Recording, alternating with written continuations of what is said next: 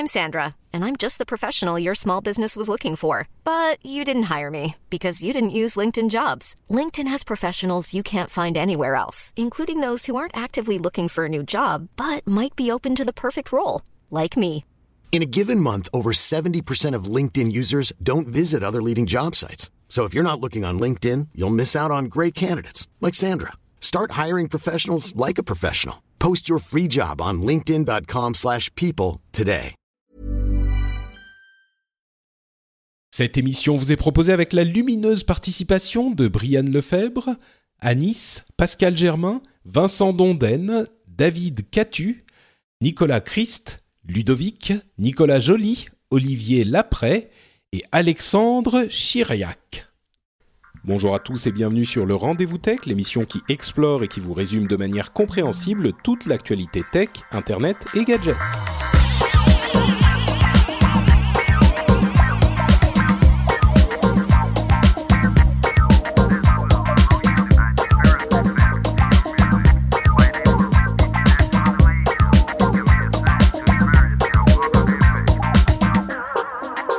Bonjour à tous et bienvenue sur le Rendez-vous Tech, l'émission bimensuelle qui vous résume l'actualité tech, internet et gadgets.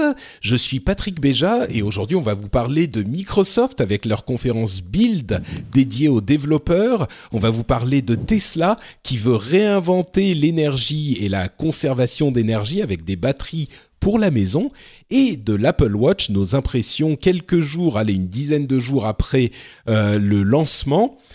Et pour m'aider à couvrir tous ces sujets, j'ai deux animateurs compétents et sympathiques. J'ai nommé l'habituel Jeff Clavier qui nous rejoint de San Francisco. Comment ça va, Jeff ? Ça boum, il fait un temps pourri aujourd'hui à San Francisco, c'est rare, parce qu'on n'est pas encore en été, donc c'est en été, on a le moment les pires en termes de météo, mais c'est toujours un plaisir de vous rejoindre et ça me met de la chaleur au cœur parce que dehors, il fait froid. Bah écoute, c'est un petit peu le même problème à Paris, on a un temps bien pourri également et Jeff, donc tu es mon rayon de soleil du jour.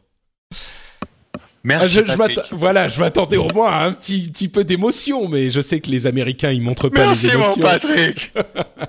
Voilà, c'est bien. Et on a aussi avec nous, plus particulièrement pour nous parler de Windows, mais pour toute la tech en général, on a notre camarade Kassim qui nous rejoint entre autres du podcast LiveTile, donc l'un des indéboulonnables défenseurs de Windows. Comment ça va, Kassim ? Ça va très bien, bonsoir à tous. Et est-ce que tu savais que ton podcast était en plus sponsorisé par Microsoft aujourd'hui ? Ah oui ? Mais qu'est-ce qui se passe ? Dans les personnes que tu as remerciées, il y a David Catu qui est un des membres de l'équipe de Microsoft Edge, le navigateur. Ah mais je ne le savais même pas, figure-toi. Voilà. Écoute, je suis doublement heureux de pouvoir parler de Microsoft aujourd'hui du coup. J'espère qu'on aura des choses bien à dire. Ça c'est pas garanti, mais alors qu'on soit clair, ça va pas m'empêcher de cracher sur Microsoft hein. Ah non. Bah on a toujours été honnête. On est indépendant. Ceci dit, je dois quand même préciser que l'image de l'avatar Skype de Kassim, c'est quand même une licorne qui crache du feu avec un drapeau Microsoft, Windows et Xbox. Donc ça ne s'invente pas, c'est assez magnifique, j'avoue. J'ai beaucoup aimé, j'avais trouvé très drôle l'image, c'est une image connue d'Internet qu'avait repris Microsoft, je trouvais ça marrant, mais après... Elle est pas mal.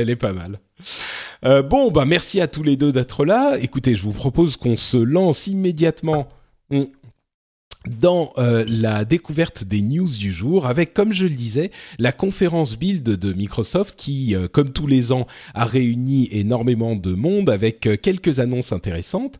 C'est une conférence qui est dédiée aux développeurs et franchement sur la présentation, sur la keynote de la première journée, j'avoue que ça s'est un petit peu senti.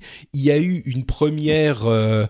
1h et quart qui était franchement aride, mais je me suis forcé. C'était chiant. Parce qu'il fallait. Voilà, Kassim le dit. C'était quand même un petit peu long. Si on n'était pas développeur, forcément, ça ne nous était pas destiné. Mais il y a eu ensuite des choses intéressantes.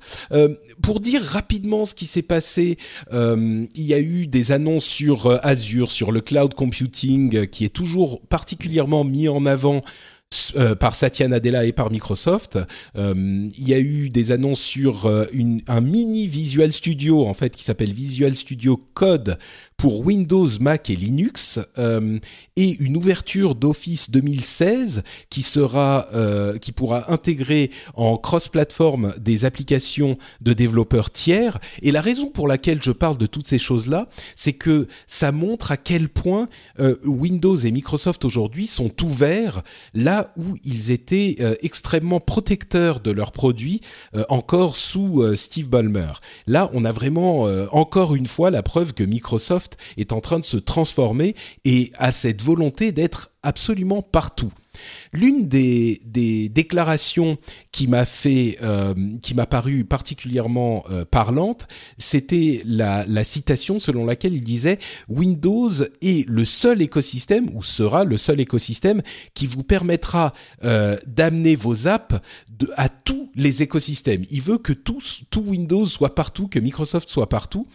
Et ils estiment, pour essayer d'attirer tous les développeurs, d'être intéressants pour tout le monde, ils ont mis en avant un chiffre qui était la prédiction qu'ils auraient, après 2 à 3 ans après le lancement de Windows, 1 milliard de devices Windows 10 sur le marché. Alors évidemment, on se rend compte qu'ils parlent aux développeurs, mais 1 milliard, c'est un chiffre considérable. On se rend compte que les appareils Android ou iOS se comptent en centaines de millions sur le marché, et c'est déjà beaucoup. 1 milliard, évidemment, on réunit Windows 10 sur le desktop, Windows Phone, Windows peut-être même qu'il compterait dans ces chiffres des appareils un petit peu plus modestes, peut-être même des appareils sur l'Internet of Things. Mais il n'empêche, 1 milliard 2 ou 3 ans, 1 milliard de Windows 10 sur le marché 2 ou 3 ans après le lancement, c'est ambitieux. Ça vous semble crédible ou c'est Est-ce que... Alors, 2 questions. Est-ce que ça semble crédible? Est-ce que c'est important? Et je pose la question à Kassim, donc, qui est peut-être plus expert sur Windows. Alors, bah en plus, on a eu un élément de réponse aujourd'hui, parce que donc aujourd'hui, il y avait lieu une autre conférence qui est Microsoft Ignite. Et il y a Terry Myerson, qui est le chef de la division Windows, qui est revenu sur un autre élément qui est Windows Update. Et il a parlé, en fait, il a dit qu'il y avait 858 millions de PC qui étaient mis à jour tous les mois sur Windows Update. Et 858 millions de PC mis à jour sur Windows Update, ça veut dire qu'ils sont encore pris en charge. Donc ça veut dire que ça élimine tous les PC qui sont sous Windows XP, par exemple. Et donc ça veut dire 858 millions de PC qui sont sur Vista, Windows 7 ou Windows 8. Environ Vista qui a des parts de marché qui sont très faibles, et en ne gardant que Windows 7 et Windows 8 qui sont éligibles à la mise à jour gratuite vers Windows 10, on va aller à la limite, il y a 58 millions de PC qui sont sous Windows Vista dans le monde, et encore ça me paraît assez élevé. Ça ferait 800 millions de machines sous Windows 7 ou plus, et qui seraient donc éligibles à la mise à jour gratuite vers Windows 10. Donc ça ferait déjà 800 millions sur 1 milliard, c'est déjà un bon chiffre. En admettant qu'ils fassent tous la mise à jour, ce qui n'est pas garanti, mais c'est quand même une base importante. Ouais. Mais bon, avec une mise à jour gratuite, et si Windows 10 est populaire, il pourrait avoir le fait que Windows 10 ne demandera pas des performances supplémentaires par rapport à Windows 7 ou Windows 8, tend à penser que au moins Microsoft pourra rapidement atteindre un bon morceau de son objectif. Après, ça me paraît quand même ambitieux, ça me paraît ambitieux mais réaliste mais faisable. Ouais. Surtout qu'ils disent 2 ou 3 ans après le lancement, ils se laissent quand même un petit peu de marge en matière informatique. C'est long, c'est assez long, 2 ou 3 ans. Ça inclurait aussi les Xbox aussi dans les machines, du coup. Les oui. Xbox One, qui est un peu en retard par rapport à la PlayStation 4, mais qui quand même doit compter en plusieurs millions. Tout à fait, ouais. Oui, c'est certain. Et puis on compterait aussi les Windows Phone. Ils parlent vraiment de device, donc c'est très large. Mais alors, est-ce que vraiment c'est quelque chose qui compte? Bon, j'imagine tout de suite on pense aux développeurs, évidemment. Jeff, est-ce que là, ça pourrait, à ton avis, convaincre certains développeurs qui recherchent forcément une base installée importante et qui avaient été peut-être déçus ou rebutés par un lancement de Windows, des Windows précédents qui n'étaient pas aussi convaincants qu'il aurait pu l'être, à savoir Windows 7 qui a fini par prendre, Windows Vista, bon, clairement pas un aussi gros succès qu'il l'aurait espéré, Windows 7 qui a quand même pris, Windows 8 très décevant, on en a parlé en termes d'adoption et d'expérience utilisateur. Est-ce qu'ils sont pas en train, moi c'est mon impression, est-ce qu'ils sont pas en train de bien faire les choses pour attirer les développeurs là, en essayant de faire miroiter une base installée aussi énorme? Je pense que soit tu es un développeur qui fait du natif, c'est-à-dire tu développes effectivement sur Windows et sur Mac, auquel cas tu ne peux pas ne pas se développer sur Windows 10, soit tu es un développeur web et en gros tu t'en fous, quoi.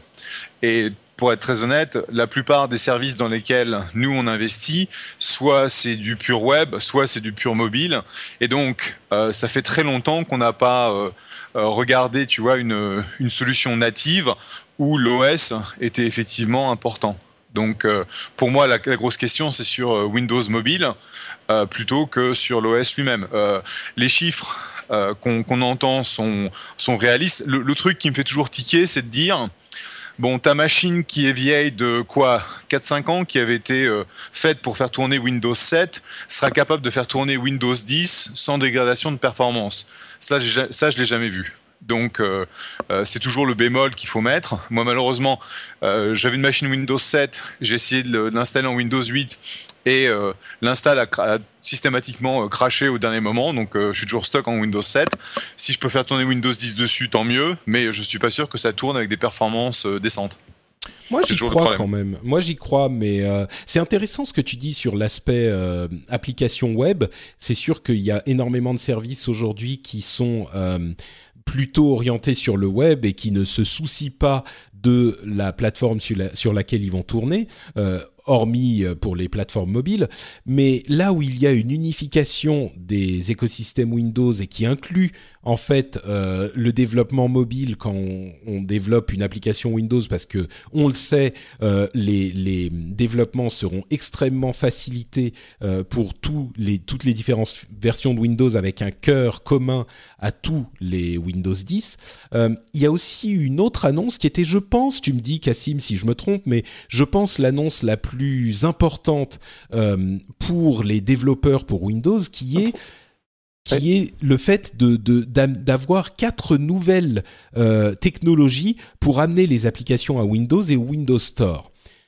Et donc ils les ont détaillées. Je vais passer rapidement sur les 2 premières et puis on va parler un petit peu plus longuement des 2 suivantes.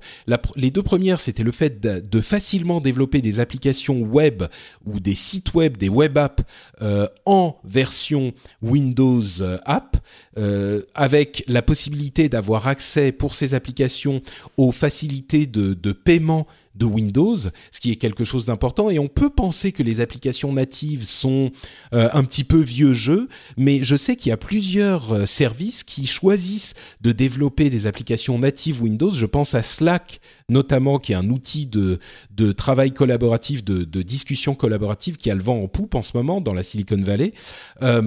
Et ils ont choisi de faire une application Windows et ils l'ont faite à partir de leur application web.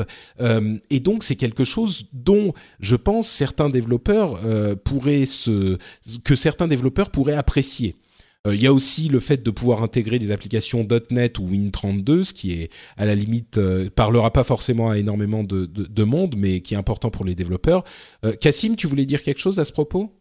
Alors sur les développeurs en général, j'ai un peu peur, même dans la stratégie application universelle, j'ai un peu peur que ça intéresse quand même pas certains services qui sont ultra mobiles. Par exemple, je pense à Instagram, à qui ça parlera pas forcément d'avoir une base installée de PC sous Windows importante, parce que même s'ils font une application universelle Instagram, la version PC, ça les intéressera pas finalement.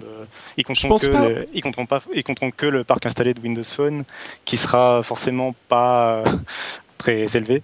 Non, c'est sûr, mais je crois pas que ça soit pour des applications comme Instagram qu'ils ont pensé la chose. Sûr. Mais ça veut dire que ça va pas concerner. Enfin, il y avait quand même des grosses applications qui sont pas forcément concernées c'est sûr. Par ça. Et donc pour la partie web, je pense que pour la partie application web. L'intérêt, je pense, c'est aussi pour un site ou un service qui se lance et qui a déjà une application iOS ou Android, de rapidement proposer au moins un placeholder sur le store pour éviter d'avoir des copies... Ouais, alors là, il faut. Tu parles en fait, tu brûles les étapes. C'est ce dont je voulais parler ensuite. Non, je veux dire.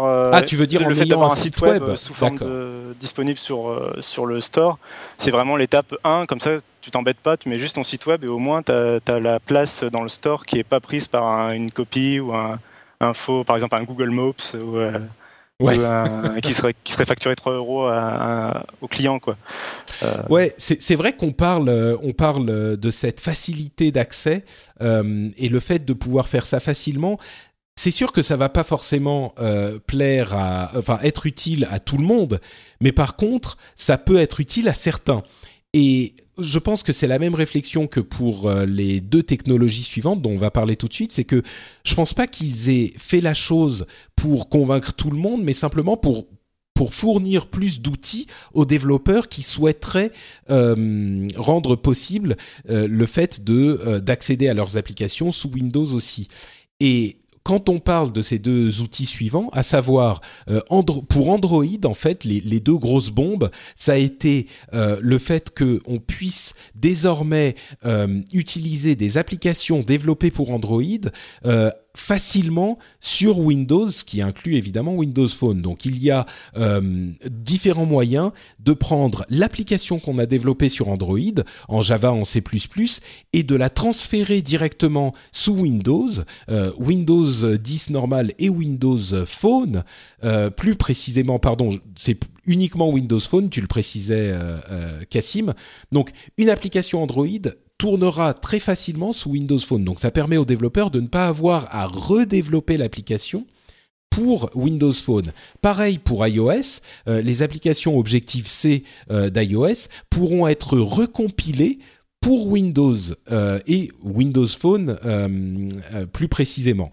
Alors là où c'est quelque chose d'intéressant, c'est que, on le sait, on va penser plutôt à Windows Phone, il manque d'applications. Je pense que c'est un OS qui est apprécié des personnes qui l'utilisent, mais malheureusement, les parts de marché ne sont pas suffisamment grandes pour que les développeurs investissent du temps dans le développement d'applications dédiées à Windows Phone. Là, leur idée sera d'essayer de faciliter ce développement et, par ce biais, de ramener plus d'applications sur leur store. Est-ce que j'analyse bien la chose, Kassim ? Oui, c'est complètement ça.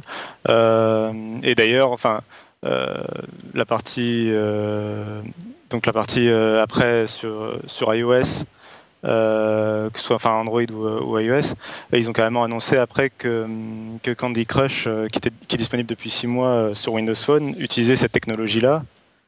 Donc elle marche vraiment et que c'est quelque chose qui est pas... Ça marche vraiment, que c'est déjà implémenté. Et que ça a convaincu au moins le développeur de Candy Crush, par exemple, de porter son application sur Windows Phone d'après eux, sans trop de difficultés, quoi. Est-ce que tu penses, Jeff, que ça peut intéresser les développeurs, toi qui leur parles quotidiennement, ou est-ce que ça va être du genre c'est une chose en plus à devoir maintenir et du coup même si c'est facile ça vaut pas le coup, ou est-ce que ça va leur permettre d'avoir accès à un marché plus grand, plus important ou... C'est ça le gros problème, c'est ce que tu mentionnes. C'est-à-dire que attaquer une nouvelle plateforme, c'est un coût de développement, c'est un coût de test et un coût de support. Et donc, ok, on entend là que le coût de développement est zéro. J'ai jamais vu des émulateurs ou des choses comme ça qui marchent tout le temps, surtout pour des applications qui sont très lourdes au niveau graphisme, au niveau animation, ce qui est le cas de beaucoup de services que tu vois aujourd'hui sur le téléphone. Et donc, il y a la question du est-ce que je vais pas trouver des bugs sur la plateforme de migration et donc ça prend du temps à gérer. Imaginons que ça marche sans problème et que tu as réellement une expérience où je prends mon code, je le compile, c'est magique. Après, tu dois avoir des gens qui utilisent le Windows Phone. Ça, c'est pas évident parce que tu n'en as quand même pas beaucoup. Donc, ça veut dire des efforts de test, des efforts de support séparés. Et très honnêtement, il faudrait que je sois vraiment convaincu que ça vaut le coup en termes de pénétration de recommander ça à mes startups qui ont déjà des millions de downloads. Parce qu'au tout début, c'est même pas en rêve. De toute façon, on se focalise sur iOS. Je veux dire, plein de nos boîtes, à ce jour, ne se préoccupent d'Android que plusieurs mois, voire des années après avoir lancé. Pourquoi ? Parce que c'est sur iOS que tu peux établir le succès d'une boîte, et après, une fois que c'est fait, tu portes. Donc, je pense que c'est intelligent de Microsoft d'offrir cette technologie. Mieux ça marche et plus ce sera convaincant, mais ça laisse de toute façon Windows Phone comme le tout dernier en termes de plateforme à supporter. Et je vois pas comment ça accélérerait les choses. Cela dit, tu vois, pour une boîte comme Postmates ou une boîte comme Poshmark qui ont maintenant des centaines de milliers d'installs, avoir cette possibilité, pourquoi pas. C'est un peu la poule et l'œuf, quoi. Toujours ce problème d'application. S'il n'y en a pas assez, la plateforme n'est pas assez intéressante. Et si la plateforme n'est pas assez intéressante, les gens ne veulent pas développer des applications pour. Là, je vais laisser Kassim parler, j'espère qu'il va défendre ardemment et brillamment sa plateforme préférée. Non, je voulais dire que... D'abord que j'étais pas sûr aussi. Alors sur les critiques que je voulais faire au système, c'était plutôt sur l'ergonomie aussi. C'est-à-dire qu'une application BlackBerry par exemple avait déjà fait la même chose. Une application Android qui est portée comme ça sans travail dessus sur Windows Phone, bah forcément on aura un design et une ergonomie qui sera différente de ce que les utilisateurs auxquels les utilisateurs sont habitués sur Windows Phone avec des applications Windows Phone. Ouais, donc il y a toujours un petit peu de travail forcément qui est nécessaire. D'autant que l'interface de Windows Phone était assez particulière. C'est ça, pour une application comme Candy Crush, qui est un jeu qui a une interface spécifique, bah effectivement ça peut peut-être fonctionner, mais pour une application qui utilise des éléments de l'interface du système et un style graphique du système, c'est peut-être moins direct comme... Après, pour répondre à ce que disait Jeff, je pense pas que, de toute façon, le but de Microsoft actuellement, c'est pas d'être la première plateforme en termes dans l'esprit des développeurs. Ils savent pertinemment qu'ils seront pas du tout les premiers, que déjà même Android avec ses parts de marché, avec près de 75 ou 80% de parts de marché dans pas mal de pays, n'arrive pas à être le premier store quand il s'agit des nouveautés ou des startups, comme disait Jeff. Donc Microsoft sait pertinemment qu'ils ne seront pas les premiers. L'idée, c'est de réduire au maximum le temps entre le moment où un jeu est un succès, par exemple, ou une application est un succès, et le moment où elle sera disponible sur le store, en attendant que des nouveaux clients arrivent, que le parc installé augmente, et en attendant que Windows 10 se mette en place pour cette histoire de 1 million d'appareils. Je pense que c'est plutôt là le plan. Je pense, mais je crois qu'il y a effectivement beaucoup de vrai dans ce que tu dis, et c'est ce qu'on disait tout à l'heure. L'idée n'est pas de transformer du jour au lendemain Windows 10 mobile, Windows Phone 10, en plateforme de choix des développeurs. C'est certainement, ça va pas arriver, ils sont pas idiots. Mais s'ils peuvent convaincre quelques dizaines, quelques centaines de développeurs, parce que ça sera plus facile que ça ne l'était avant d'amener leur application sur Windows Phone, sur Windows Phone aussi, c'est déjà ça de pris, c'est déjà ça de gagné. Et je pense que c'est pas rien, vu l'importance des applications, c'est pas rien, et c'est une stratégie qui... j'ai beaucoup entendu dans les analyses, c'est un peu la stratégie de la dernière chance, et que si ça ne fonctionne pas d'ici 2-3 ans, on pourrait imaginer Microsoft qui rachète Cyanogen par exemple, la version d'Android qui a du succès, la version différente d'Android, 4K d'Android qui a du succès, pour carrément se mettre plus à fond sur Android. Mais on n'y est pas encore, et c'est à peu près ce qu'ils pouvaient faire de mieux pour essayer d'intéresser les développeurs, je crois, même si c'est vrai que tout le monde n'ira pas. On a aussi eu des informations sur le fait qu'ils vont intégrer le carrier billing. Et j'ai trouvé ça intéressant. Le carrier billing, c'est le fait de pouvoir... facturer quelque chose à un utilisateur par l'opérateur de téléphonie mobile qu'il utilise. Donc, par exemple, on a sur le store une application qu'on télécharge gratuitement et puis un achat in-app de 1 euro. et cet euro sera facturé sur notre facture de téléphone plutôt qu'une facture séparée. Et évidemment, pour nous, aux États-Unis, en Europe, ça n'a pas forcément beaucoup d'intérêt, mais je pense que pour certains utilisateurs dans des pays plus en voie de développement, qui d'ailleurs, chez qui Windows Phone fonctionne sans doute mieux que dans les pays occidentaux, ça peut avoir son intérêt. Là aussi, ils ont une approche globale qui, à force, chaque élément pris indépendamment ne sera pas forcément intéressant en lui-même, mais si on ajoute tous les éléments, on finit par se dire « Ah, peut-être que tout additionné, ça peut donner quelque chose ». Le transfert d'applications avec le portage d'applications facilité en soi, c'est pas grand chose, mais si on se dit qu'il y a 1 milliard de machines potentielles, évidemment c'est pas tout à fait le cas parce qu'il y a différents types de machines, mais 1 milliard de machines potentielles, ça peut être plus convaincant, etc. Si on se dit qu'on a plus de facilité à générer des achats et des paiements parce que le carrier billing est intégré, pourquoi pas, etc., etc. Donc Moi, j'espère en tout cas que ça donnera quelque chose au final, mais... Ouais, les pauvres, si avec tout ça, ils n'y arrivent pas, oui. C'est pour ça qu'on dit que c'est un peu la dernière chance. Ah bah pour la partie mobile, ça, en tout cas, c'est clair. Ça fait depuis un moment maintenant, même si on compte depuis Windows Phone 7, ça fait bien 4 ans ou quelque chose comme ça, ou 5 ans, qui sont... en train de travailler, qu'ils essayent de développer leur plateforme mobile. Et, je pense que là, au bout d'un moment, ils vont en avoir marre de perdre de l'argent. Ouais. Bah là, ils ont le gros lancement, mais oui. Surtout comme habituellement, on leur rappelle aussi qu'ils gagnent plus d'argent sur les brevets avec les fabricants de téléphones Android. C'est vrai. Donc voilà.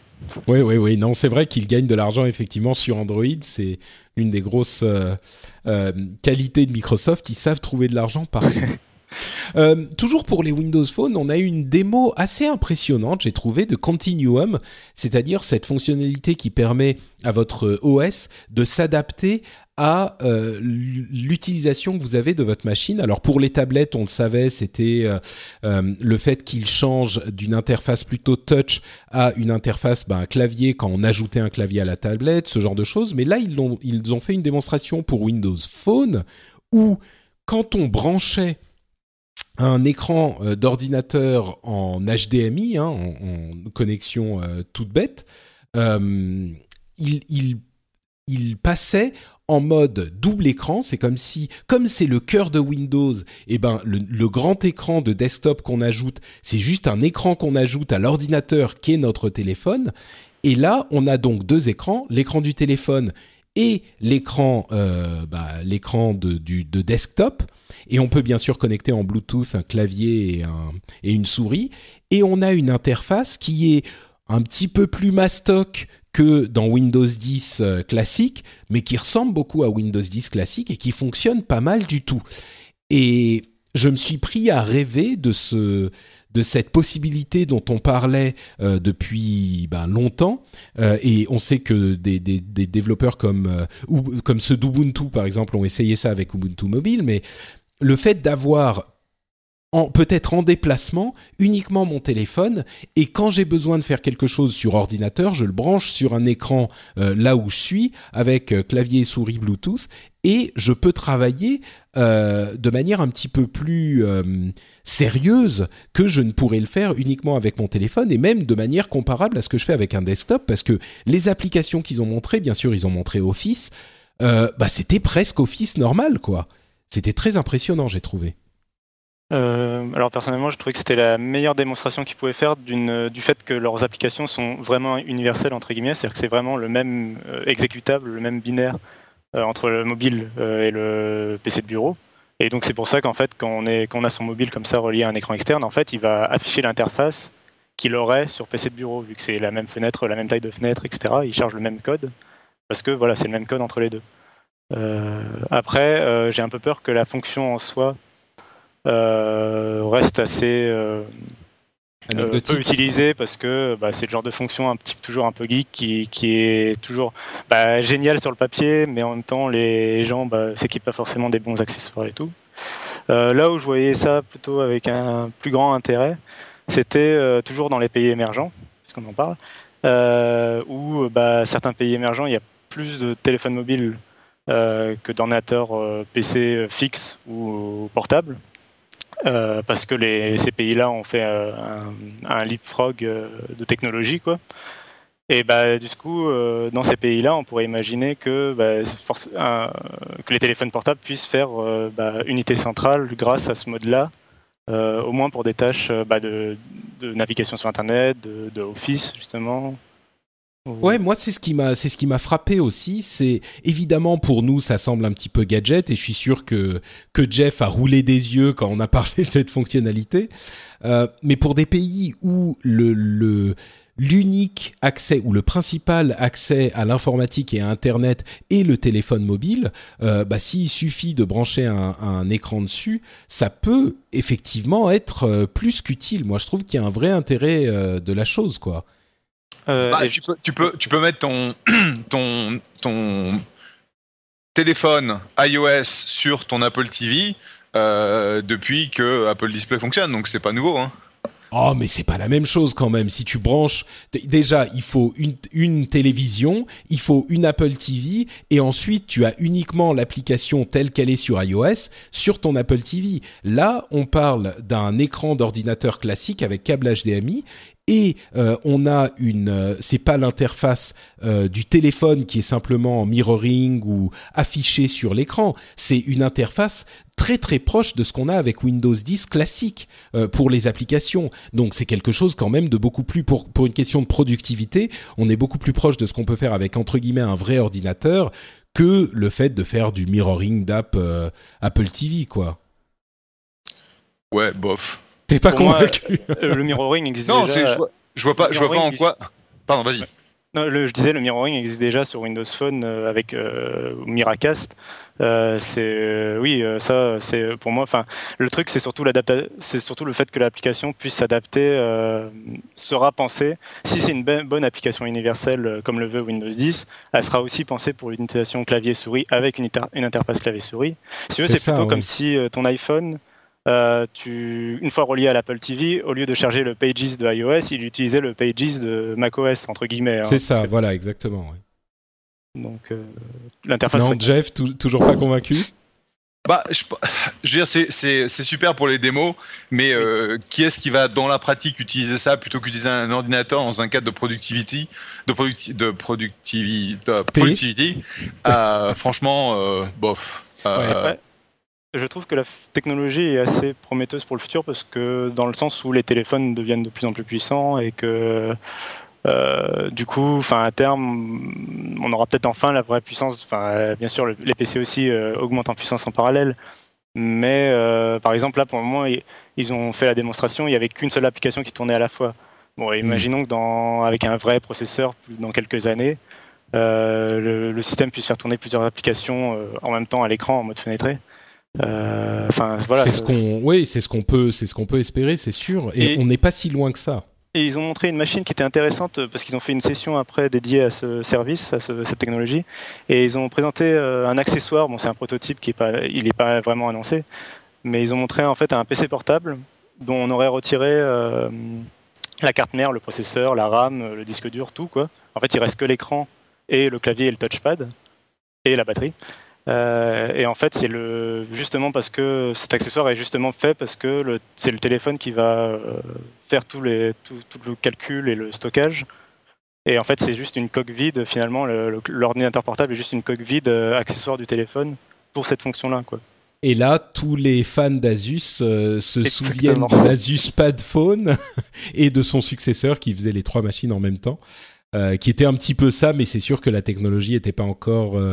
la technologie Windows est prévue pour ça à la base, contrairement à Android. Donc, ça fonctionne, je pense, un petit peu mieux sous Windows 10. Le truc, c'est qu'on l'a su ensuite. Malheureusement, Windows Phone 10, Windows 10 pour téléphone, ne sera pas disponible au lancement de Windows 10. Et... risque de ne pas les machines actuelles risquent de ne pas faire fonctionner ne pas avoir cette fonctionnalité spécifique. Donc On verra comment ça se passe. Peut-être que ça marchera en mirroring, mais on ne sait pas exactement. Donc, il y a quand même un petit peu d'incertitude là-dessus. Ouais, en fait, c'est parce que le processeur doit, pour prendre en compte... Pour une fois, il se la joue un peu à Apple. C'est-à-dire que en fait, le processeur doit... ils veulent absolument que ça marche du premier coup. Et donc, c'est pour ça que je disais qu'ils se la jouent à Apple. Ils veulent absolument que ça marche, que ce soit clair et carré. Et en fait, la fonction demande à ce que le processeur...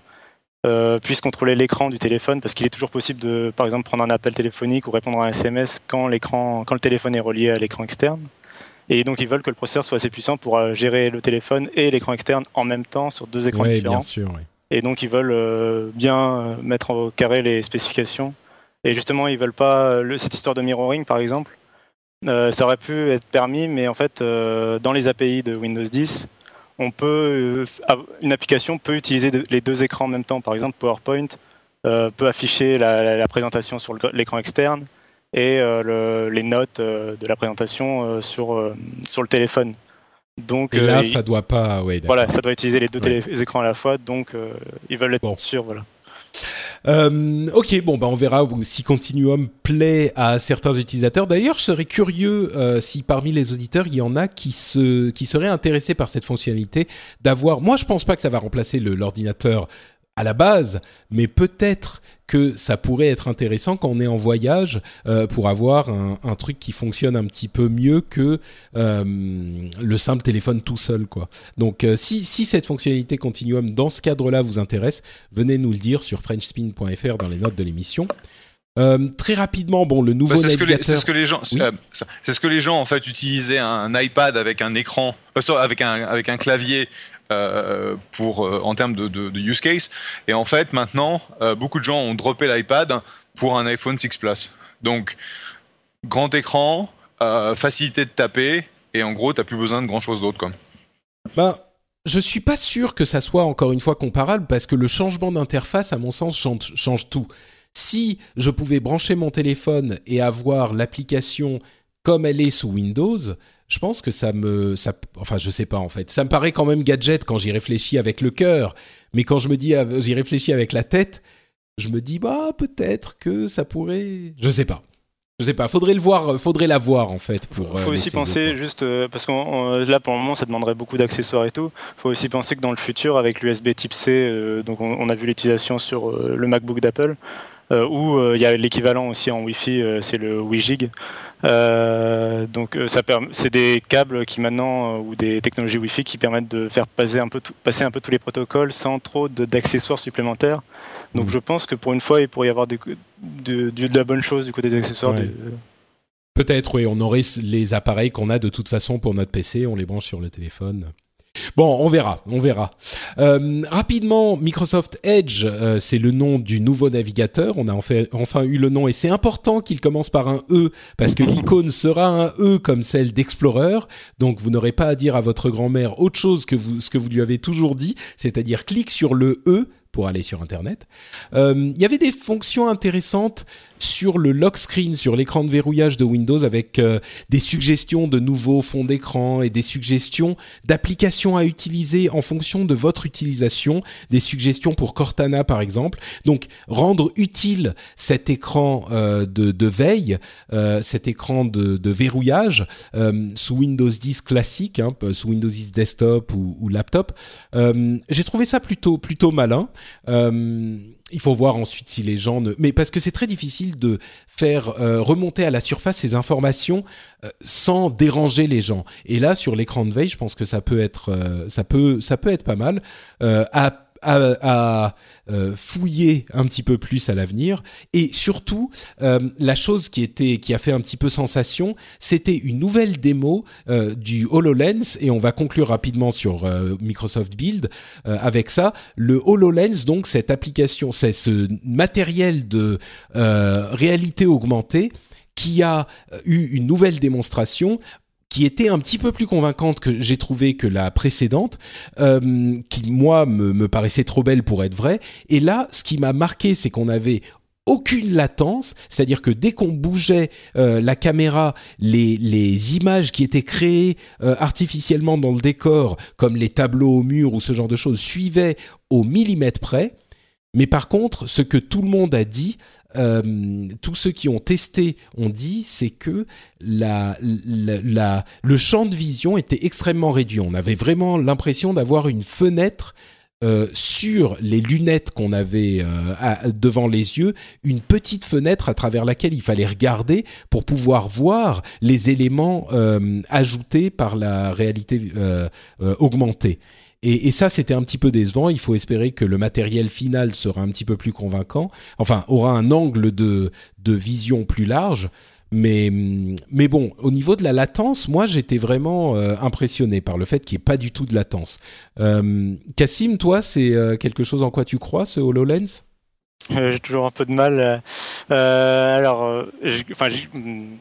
Bref. Donc il y a Corben que je voulais dire d'abord qu'il y avait Corben qui avait fait un test, qui avait fait la prise en main justement dont tu parles parce qu'il était à la Build et donc il parle justement de ce problème de champ de vision et la prise en main était, enfin c'est plutôt un bon test. Je pense que voilà, on peut conseiller d'aller lire. Pour justement, d'habitude les tests étaient en anglais, donc là c'est un des premiers tests en français. Donc ça, Corben.info, ouais. Et donc, oui, bah, HoloLens, j'ai toujours un peu du mal à y croire pour pas mal de raisons. Alors, déjà, oui, le prototype pour l'instant fonctionne bien en termes de stabilité et tout. J'ai toujours peur des prototypes. Et puis là, il n'y avait plus tous les câbles qui dépassaient, c'était un truc vraiment individuel, indépendant et tout. Il n'y avait pas la batterie dans le dos, etc. Mais j'ai toujours peur des prototypes chez Microsoft depuis qu'ils avaient présenté Project Natal à l'E3, qui était l'ancêtre de Kinect. Et en fait, donc le Project Natal était très performant et en fait Kinect, une fois en produit commercialisé, était beaucoup moins performant parce que justement c'était un produit commercialisé qu'ils avaient besoin d'atteindre un niveau de prix et qu'ils avaient dû réduire les performances. Ils ont d'ailleurs dit que le HoloLens coûterait a priori au moins aussi cher qu'une Xbox One, ce qui est un sensiblement plus cher que ce qu'on peut imaginer pour les matériels de réalité virtuelle. Oui, mais c'est parce qu'ils ont bien insisté sur le fait que HoloLens incluait un ordinateur. C'est justement pour ça qu'il y a c'est un ordinateur indépendant qui a besoin d'être branché à rien. Oui. Donc rien que la partie ordinateur, déjà, pour bah, forcément coûter à peu près dans les 400, facilement dans les 400 ou 500 $.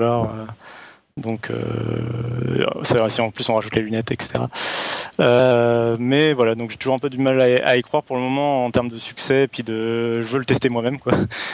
Puis je veux qu'il l'annonce, ça en vrai, avec une date de sortie, un prix, etc. Ça reste un peu. Mais un peu les démos, oui, font envie, c'est sûr. J'ai envie de tester, j'ai envie de savoir. Et puis j'attends aussi les démonstrations. Ils en reparleront à l'E3. J'ai envie de démonstrations sur le jeu vidéo parce que j'ai un peu peur. La différence avec l'Oculus Rift, c'est qu'en fait, on est forcément bloqué dans le nombre de mètres carrés de son appartement.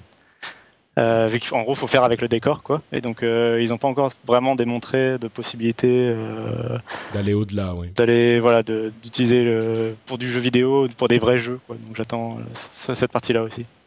Moi, je suis toujours pas convaincu pour l'utilisation grand public. Pour l'utilisation professionnelle, pourquoi pas, mais grand public, il n'y a rien qui m'a fait changer d'avis, quoi.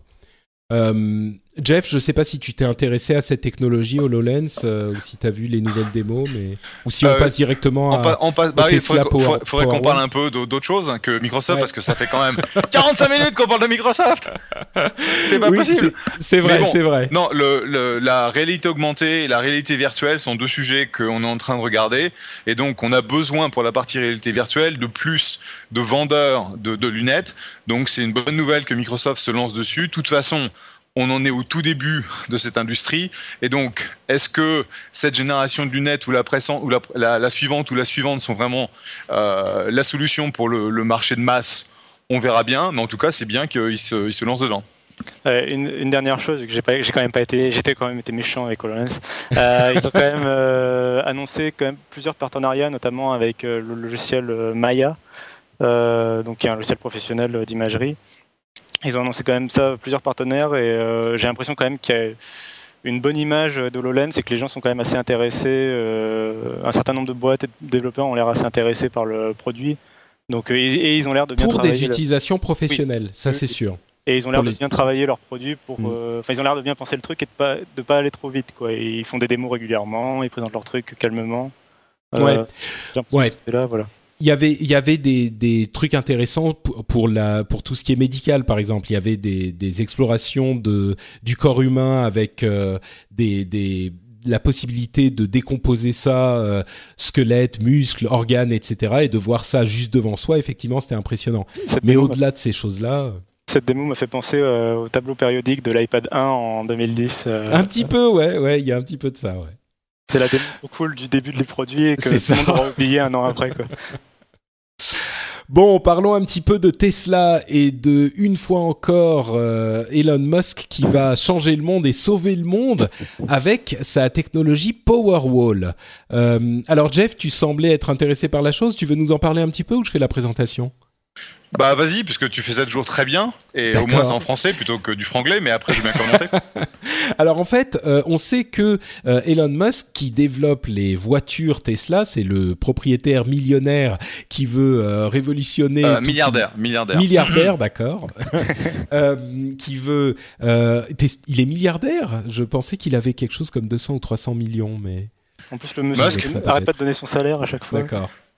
Non, je pense qu'il est facilement dans les... Ne serait-ce que par ses parts dans SpaceX, SolarCity et Tesla, je pense que le Gus... en tout cas, en termes de stock, ça va, quoi. D'accord. Donc, quoi qu'il en soit, il a développé énormément de choses pour ses voitures électriques Tesla. Et l'une des technologies qu'il a développées, que ses équipes ont développées, c'est des technologies de batterie un petit peu différentes et innovantes. Et en l'occurrence, Kassim nous dit que la fortune est estimé à 7,7 milliards de dollars. Donc oui, ça va. Mais donc il l'utilise. Forbes le donne à 12 milliards. Sorry. D'accord. Mais donc il l'utilise pour faire le bien et en l'occurrence il veut utiliser cette technologie de batterie pour révolutionner la consommation d'énergie dans l'énergie domestique en fait. Et ce qu'il a présenté, c'est un produit qui s'appelle le Powerwall, qui est en fait une série de batteries arrangées un petit peu, ça fait une épaisseur de, une vingtaine de centimètres, et ça prend la place sur un mur d'un frigo, on va dire, à peu près quelque chose comme ça, et ça stocke l'énergie que vous avez en fait pour des moments où vous pouvez vous en resservir de manière à ce que ça soit plus intéressant au niveau financier pour que vous la stockiez quand elle est moins chère et que vous l'utilisiez depuis ces batteries quand elle est trop chère sur le réseau. Et bien sûr, là où ça devient extrêmement intéressant, c'est quand c'est couplé à des panneaux solaires, puisque on le sait, le gros problème des panneaux solaires, c'est le cas dans les pays développés, mais aussi et peut-être surtout dans des pays en voie de développement, c'est que les panneaux solaires fonctionnent très bien quand il y a du soleil. Évidemment, quand il n'y a pas de soleil, ça marche pas du tout. Donc, le fait d'avoir des batteries pour stocker tout ça, ça pourrait permettre de lisser, d'uniformiser la consommation d'énergie. Et selon les chiffres qu'il donne, il serait possible aux États-Unis, de manière relativement envisageable, ça reste des gros chiffres, mais tout de même, de libérer complètement les États-Unis du charbon. Ce qui est un gros problème aux États-Unis, et les énergies évidemment non renouvelables sont un gros problème aux États-Unis et ailleurs. Là, ça pourrait aider selon lui. C'est pas trop beau pour être vrai quand même, Jeff, le fait de simplement acheter des batteries et puis voilà, tout va bien ? Bah, si tu veux, c'est le gros problème aujourd'hui d'avoir une installation solaire sur ta maison, c'est-à-dire que tu vas avoir la production pendant la journée, tu vas utiliser la puissance pour faire tourner tes machines, ta maison, etc. Mais souvent, les gros besoins sont la nuit. Et la nuit, typiquement, t'as pas de soleil. Et donc, ce que tu vas faire, c'est que tu vas envoyer sur le réseau en tant que producteur de l'électricité. Et donc, en gros, tu vas pas utiliser de l'électricité, tu vas la produire. Et quand tu produis de l'électricité et que tu l'envoies sur la grid, sur le réseau, tu vas être payé au niveau distribution, taux de distribution. C'est-à-dire que, par exemple, à Palo Alto, je vais payer 15 cents du kilowattheure quand je le consomme, mais je vais te payer 4 cents du kilowattheure si jamais j'en fournis. Et donc, tu as vraiment une bascule, un manque de balance au niveau, une imbalance. Un déséquilibre. Thank you. Un déséquilibre entre le wholesale et le retail, donc la partie distribution et la partie retail. Et donc, avoir une batterie, c'est vraiment la solution la plus intéressante parce que, en gros, tu charges ta batterie pendant la journée, tu gères ta consommation pendant la journée et pendant la nuit, tu vides la batterie. C'est un peu c'est un peu trop beau pour être vrai, mais si tu lis en fait les premiers articles sur la batterie Tesla, ça te dit qu'en gros tu peux grosso modo faire vivre une maison qui va bouffer à peu près 1 kWh. Donc tu vas pas gérer l'ensemble des besoins de la maison, mais il y a une chance que tu l'utilises pour une grosse partie de tes besoins pendant la nuit. Donc nous on a l'avantage à Palo Alto d'avoir une électricité extrêmement peu chère et en plus 100% renouvelable à base d'énergie renouvelable, et donc étant donné nos propres économiques, ça vaut pas le coup pour nous de mettre une batterie quand on est palo-altain. Mais si on habite dans la ville d'à côté qui paye son électricité 4 fois plus cher, ça commence à être valable. Et il y a beaucoup de gens qui ont des panneaux solaires rien qu'en Californie, par exemple. J'ai pas les chiffres en termes de pénétration, mais effectivement, sur les 3-4 dernières années, il y a eu un gros boom du solaire en termes de déploiement, en termes d'installation, parce que les prix, à la fois, il se trouve que les prix du pétrole ont été en chute libre depuis plus d'un an, donc les incentives sont moins élevés, mais pendant la crise pétrolière où tu avais t'avais une barrique de pétrole pour plus de $100, ça commençait à coûter très cher. Et effectivement, t'avais beaucoup de gens qui se disaient, mais on a tellement de soleil, surtout dans la vallée, ça vaut le coup. Et nous, on a fait en fait des études pour voir si ça valait le coup, et on s'est rendu compte que parce que Palo Alto a cette approche de l'énergie propre et direct, qui fait que en gros ça coûte quasiment rien pour nous d'utiliser l'électricité, ça valait pas le coup. Mais si on habitait juste à côté, donc la ville d'à côté, Los Altos ou Menlo Park, ce serait quelque chose qu'on garderait tout à fait, oui. Et en l'occurrence, cet appareil coûte $3,000, donc c'est même pas une somme complètement folle pour la version domestique. Et je pense qu'effectivement, d'une part, c'est une version 1, et comme pour la Tesla et comme pour toutes ces idées un petit peu folles d'Elon Musk, il faut voir un petit peu plus loin et essayer de rêver un petit peu. Mais c'est intéressant pour l'Occident. Je pense que c'est peut-être encore plus intéressant pour si on regarde un petit peu plus au sud. Et l'idée d'avoir une indépendance énergétique, ça met cette idée à portée d'à peu près n'importe qui. Donc, ouais. Enfin, n'importe qui, là si on a les moyens de se payer ce type de matériel. Là où j'avais un problème, moi, un peu... donc j'ai regardé sa présentation, qui est d'ailleurs une très bonne... I'm Sandra, and I'm just the professional your small business was looking for. But you didn't hire me, because you didn't use LinkedIn Jobs. LinkedIn has professionals you can't find anywhere else, including those who aren't actively looking for a new job, but might be open to the perfect role, like me. In a given month, over 70% of LinkedIn users don't visit other leading job sites. So if you're not looking on LinkedIn, you'll miss out on great candidates, like Sandra. Start hiring professionals like a professional. Post your free job on linkedin.com/people today. Hey, I'm Ryan Reynolds. At Mint Mobile, we like to do the opposite of what Big Wireless does. They charge you a lot, we charge you a little. So naturally, when they announced they'd be raising their prices due to inflation, we decided to deflate our prices due to not hating you. That's right. We're cutting the price of Mint Unlimited from $30 a month to just $15 a month. Give it a try at mintmobile.com/switch. $45 up front for 3 months plus taxes and fees. Promo rate for new customers for limited time. Unlimited more than 40 gigabytes per month slows. Full terms at mintmobile.com. Une présentation qui n'était pas très longue et tout. Enfin, il est allé droit au but et tout. Et il a plutôt bien fait. Contrairement à nous. Oui. Mais là où j'ai pas été très convaincu, c'est qu'en fait, du coup, donc sa solution, c'est panneaux solaires et éoliennes et batteries. Sauf que il parle pas du tout de la production justement des batteries ou des panneaux solaires, ni de leur impact sur l'environnement, ni vraiment de comment... Enfin, en gros, sa démonstration, c'était mais c'est merveilleux, on va produire 15 milliards de batteries dans le monde, et puis hop, c'est bon, tout le monde y sera sur batterie infinie. Et donc, c'est merveilleux. Sauf que, il parlait pas trop de la production des batteries, de leur recyclage, etc., ou même des matières premières nécessaires pour faire les batteries, tout simplement. Alors que, bon, c'est... on a une certaine industrie qui utilise quand même un petit peu les batteries déjà et qui a déjà des problèmes. C'est sûr.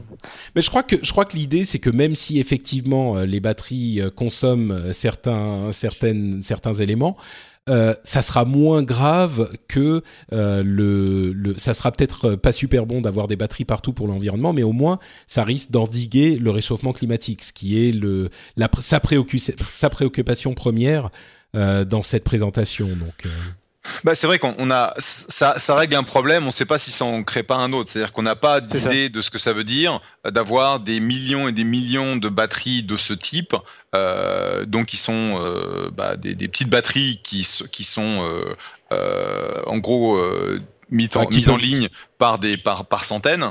Qu'est-ce que ça veut dire en termes de dégradation? Est-ce qu'on n'est pas en train de créer un autre problème pour nos enfants ou les enfants de nos enfants? C'est sûr qu'elles sont censées durer une dizaine d'années, donc c'est pas long du tout, quoi. C'est pas long du tout à l'échelle humaine, tout à fait. Bon, cela dit, clairement, le stockage d'énergie a été un énorme problème qui a conduit en fait à créer des systèmes de génération électrique où en gros tu produis, même si t'as pas forcément besoin de tout, de manière à ce que tu puisses gérer des pics de consommation. Et le fait que tu commences à avoir au niveau domestique la capacité de stocker un petit peu de cette énergie pour avoir à peu près 8 à 10 heures d'autonomie pour ta maison, je veux dire... Pour moi, on n'a quasiment jamais des pannes de courant à Palo Alto, mais je peux te dire qu'il y a 3-4 mois, on a eu une panne, et t'es comme un con. Parce que t'as pas d'électricité pendant 10 heures, et tu peux rien faire. Et à 3000, donc c'est $3,500 pour enfin 3,500 pour la batterie, plus le convertisseur ACDC, donc courant alternatif, courant continu, à $2,000 plus l'installation, donc en gros ça va te coûter, allez, on va dire $10,000. Je veux dire, pour $10,000 où tu peux avoir un stockage de ton énergie électrique, plus la garantie d'avoir un backup si jamais quelque chose se passe, surtout chez nous où on a quand même des tremblements de terre, c'est quelque chose qui dans l'absolu fait tout à fait du sens. Bon, on verra. Là encore, effectivement, on n'est qu'au début de cette technologie. On verra si c'est un mirage ou si ça sert vraiment. Mais en tout cas, c'est quelque chose d'enthousiasmant, quoi. Yep. Une autre chose qui, à vrai dire, est pas hyper enthousiasmante, à mon sens, mais pas non plus si décevante, c'est l'Apple Watch, que j'ai utilisé pendant une dizaine de jours depuis que je l'ai reçu, le jour de la sortie. Jeff, toi, tu disais que t'étais pas intéressé. T'en as pris une finalement ou pas? Nope. Non. Et après avoir lu les commentaires donc des commentateurs, des journalistes juste avant que la montre soit disponible, et surtout les réflexions de mes copains, donc les gens que je connais très bien, qui sont typiquement comme moi des Apple fanboys, où l'extrême, ça a été mon copain David Ornick, qui est un VC aussi, qui en gros a revendu sa montre sous 24 heures. Parce qu'il a considéré que c'était lent, que c'était moche, que c'était, enfin pas la montre moche, mais les applications étaient moches, qu'elles n'étaient pas vraiment utiles et que c'était tellement lent que ça l'énervait. Si tu veux, je suis très très satisfait d'avoir passé sur la première génération, et le jour où je commencerai à voir des commentaires positifs de mes copains, et en gros tous les gens disent en gros ouais, c'est lent, c'est sympa, c'est gros, il y a trop d'applications, j'ai pas trouvé la killer app qui fait que je vais utiliser ma montre tous les jours. Et c'est un peu comme quand on a utilisé la première génération de Google Glasses. En gros, on a tous porté ça pendant une semaine. Après, on les a rangés, on les a jamais sortis du placard. C'est un peu, j'irai pas jusque là, mais c'est un petit peu mon sentiment aussi. Kassim, toi, j'imagine que tu as un Microsoft Band et que tu bannis l'Apple Watch de ta maison. En fait, déjà, je faudrait que ça marche avec mes téléphones. Or, j'ai un appareil Android et un appareil Windows Phone, donc bon. Donc oui, non. Voilà. Mais moi, après, je suis plus dans la team Pebble. Enfin, j'ai un Microsoft Band, mais je suis plus dans la team Pebble, autonomie, ouais, et multiplateforme, etc. Je vais en parler rapidement, mais on va en parler plus longuement dans Upload, et surtout on a fait une longue vidéo découverte sur nowtech.tv avec Jérôme Kainborg, une vidéo d'1h20 où on la passe sous toutes les coutures. Donc si vous voulez tout savoir sur l'Apple Watch et sur l'expérience de vie avec une Apple Watch, je vous recommande d'aller sur nowtech.tv ou sur sa chaîne sur YouTube. Mais d'une manière générale, je rejoins un petit peu l'avis de la plupart des gens qui l'ont utilisé, en ce sens que je lui ai pas vraiment trouvé d'utilité, malheureusement. C'est pas que je l'aime pas, c'est pas que je l'aime bien, je suis assez indifférent par rapport à ce produit. Franchement, hein, je suis très neutre. C'est vraiment pas que je l'aime pas, c'est juste qu'elle est là. Elle est sur mon poignet. Il y a quelques trucs qui sont pas mal, genre elle compte mon activité, ce qui est sympa. Elle a l'horaire, comme je le disais dans l'épisode précédent, elle a l'horaire à différents fuseaux horaires, donc c'est pas mal. Elle a la température extérieure très facilement accessible, la date. Bon bah c'est des trucs de montre. Mais il n'y a pas d'application vraiment convaincante. Les jeux sont une catastrophe, ça n'a aucun intérêt. Il y a des trucs auxquels je m'attendais pas, comme par exemple le fait que, tout simplement, le fait de lever son poignet pendant plus de 15 secondes, eh ben, ça commence à devenir fatigant. Enfin, on peut pas avoir une application qui nécessite d'être utilisée pendant plus de 15 ou 20 secondes, simplement parce que on peut pas tenir son poignet pendant aussi longtemps levé. Donc, c'est tout bête, hein, mais ça conditionne l'utilisation du truc. Il y a des trucs qui m'ont surpris de manière un petit peu plus, ça m'a plus surpris de manière plus agréable. Certaines fonctionnalités qui marchent bien, comme Siri sur le poignet, le fait que au final, ça me dérange pas du tout de la recharger tous les jours parce que je l'enlève de toute façon. Donc, je la pose sur la table de nuit. Il y a le chargeur qui est là. Bon, bah voilà, il est là et c'est tout. Je l'ai même prise chez mes parents. Je l'ai pas rechargée du week-end. Je l'ai mise en mode économie d'énergie pendant la nuit et elle m'a tenu vraiment les 2 jours complets. Je l'ai pas utilisée beaucoup, mais tout de même. Donc, il y a des bonnes surprises, il y a des mauvaises surprises, mais au final, je suis très très neutre. Je suis pas convaincu, quoi. Je suis simplement...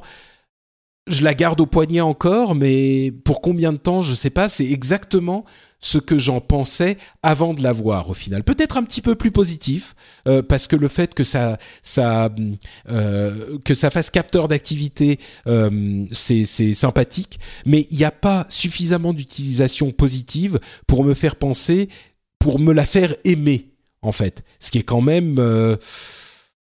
Voilà, pour un objet comme ça qui est un petit peu cher, ou même pour... Je me dis, par exemple, je suis pas certain qu'une Pebble aurait d'autres fonctionnalités qui me plairaient plus. Et l'autonomie ne changeant pas grand-chose, je suis pas convaincu sur les smartwatches en général, et l'Apple Watch n'a pas changé ça. Ouais, je pense quand même que le fait que tu doives recharger ta montre tous les jours, et que en gros, il semblerait que ça dure au moins toute la journée, ce qui est positif, c'était même pas évident au début. Largement. Ouais. C'est un peu lourd, quoi. Je veux dire, déjà, le fait de recharger mon device Fitbit, le charger de char, toutes les semaines, déjà, ça, je trouve ça lourdingue. Donc, mais oui, mais ta montre, tu l'enlèves quand tu dors. Enfin, moi, en tout cas, c'est mon cas, et je la pose sur la table de nuit. Donc là, je la pose sur son chargeur, ça change pas grand-chose vraiment. Bah, le chargeur de charge, je l'utilise pour regarder mon cycle de sommeil. Ouais, donc ça veut dire que... Ah oui, bah oui, mais moi la montre, je veux pas la garder au poignet, tu vois. Et donc, il y a ça. Le fait que, c'est ce que tu dis, t'as plein d'applications, c'est utile, mais bon, il n'y a rien qui fait que tu te dis... Oh, grâce à la montre, je fais un truc que je pouvais pas faire autrement. En fait, ouais. La seule chose que m'a mentionné une de mes copines, c'est de dire, c'est la killer app, c'est je ne manque jamais un appel de la nounou parce que ça fait bip, ça fait biper, ça fait buzzer, ça fait trembler ma montre parce que des fois. J'ai mon téléphone à l'envers ou il est dans mon sac et là, clairement, grâce à la montre, je ne manque jamais l'appel de la nounou. Bon, voilà. Donc, ouais, j'ai le même avis pour la Microsoft Band. La fonction qui me sert le plus, c'est les notifications, donc le fait de vibrer quand il y a une notification, et le réveil du coup aussi, qui vibre mon poignet, et ça marche beaucoup mieux qu'une sonnerie.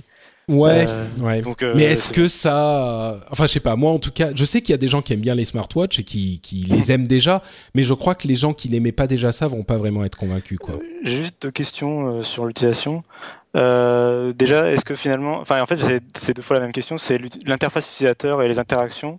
Est-ce que la roulette, déjà... Moi, j'avais un peu peur que la roulette soit pas très pratique et soit une fausse bonne idée, finalement, parce que déjà, ça dépend du bras sur lequel tu l'as mise.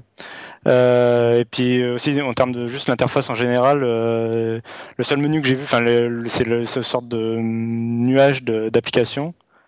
et j'étais pas très convaincu. Enfin, je la trouvais pas simple comme les produits Apple d'habitude. Enfin... Non, l'interface est pas mal, franchement. Ça prend quelques jours pour s'y habituer, mais au final, elle fonctionne.